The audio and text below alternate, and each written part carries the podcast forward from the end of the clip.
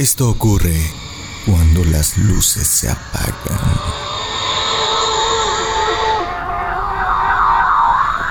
Historias, leyendas y actividad paranormal. Acomódate y disfruta de este viaje auditivo si es que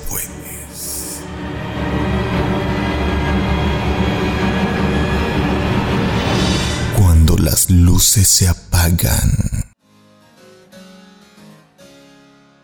Llegamos a la Inglaterra de 1845. La nación se prepara para la aventura más épica y costosa en la historia de la exploración británica. El objetivo es traspasar el último tramo del Paso del Noroeste, una hazaña que hasta ese momento nadie se había atrevido a realizar. Pero lo que parecía un momento histórico terminó convirtiéndose en un hecho atroz, un cuento del horror que ha quedado para la posteridad. Esta es la historia de la exploración Franklin.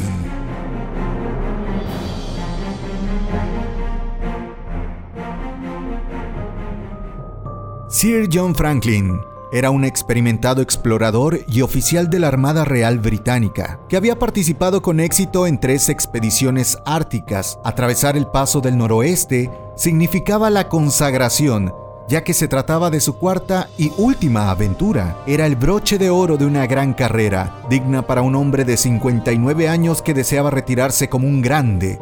El objetivo era traspasar y explorar el último tramo del Paso del Noroeste, una ruta marítima entre el Océano Atlántico y el Pacífico, que conectaba el estrecho de Bering con el Davis, atravesando el Océano Ártico. Para esta expedición se emplearon dos buques británicos de 378 y 331 toneladas respectivamente. Estaban sólidamente construidos, equipados con potentes máquinas de vapor, lo último en avances tecnológicos en náutica. Contaban con doble revestimiento del casco, vigas reforzadas en el interior para poder soportar mejor la presión del hielo y proas fortalecidas con planchas de acero para abrirse camino en el cruel océano ártico. Además contó con un total de 128 marineros de amplia trayectoria. Se cargaron los buques con 24 toneladas de carne, 35 de harina, 2 toneladas de tabaco, más de 20.000 litros de sopa, 8.000 de licor, una inmensa cantidad de latas de conservas y más de mil libros para mantener ocupada a la tripulación. Vaya, que nada le faltaba. Por algo se trataba de la expedición más ostentosa para la época. Nadie presagiaba un trágico final.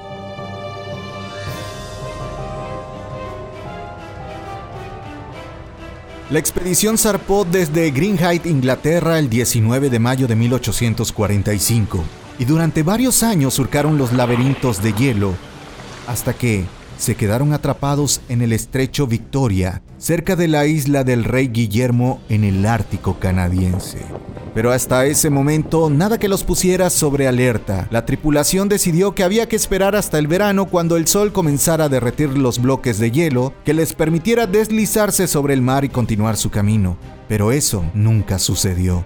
Algunos de los miembros de la tripulación se quedaron en el barco a pasar un invierno más, quizás el más crudo que les haya tocado vivir, y los otros abandonaron los barcos para ir en busca de comida, ya que para ese entonces se les había agotado.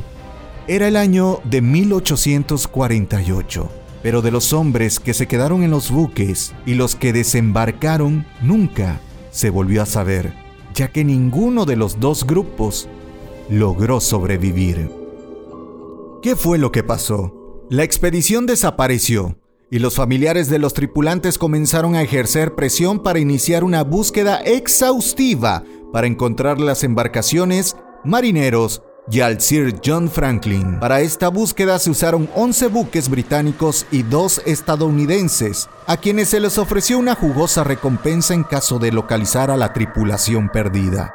Pero no fue hasta 1850, es decir, dos años después de que la expedición Franklin se quedara atorada sobre el hielo ártico, que encontraron el principio del horror.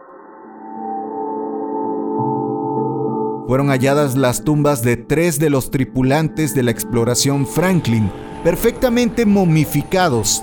en la costa este de la isla Vichy. Y nueve años más tarde, Francis Leopold McClintock descubrió una nota en la isla del rey Guillermo dejada ahí por algunos marineros con detalles sobre el destino final de la expedición Franklin. Se sabe que muchos de los marineros murieron a causa de la neumonía, tuberculosis e hipotermia. Sin embargo, la principal causa de muerte fue envenenamiento por el plomo, proveniente de las latas de conservas y tubería de agua potable de los barcos. El plomo provocó que muchos de los tripulantes desarrollaran comportamientos violentos que aunado a la falta de alimentos los condujo a cometer crímenes y actos de canibalismo. Muchos de los cuerpos encontrados presentaban mutilaciones, no tenían órganos internos y presentaban fracturas en el cráneo, mismas que fueron realizadas para absorber el cerebro de las víctimas. Se dice que algunos cuerpos tenían la carne arrancada y los huesos raspados.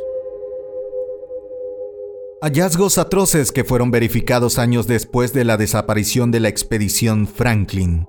A pesar de esto, John Franklin fue presentado como un héroe. Se levantaron estatuas en su honor en su ciudad natal y el fracaso de la excursión, así como los informes de canibalismo, quedaron en el olvido. El 7 de septiembre de 2014, una de las embarcaciones, el HMS Erebus, fue hallado cerca de la isla Rey Guillermo y el 12 de septiembre de 2016, el Terror fue encontrado también cerca de esa isla.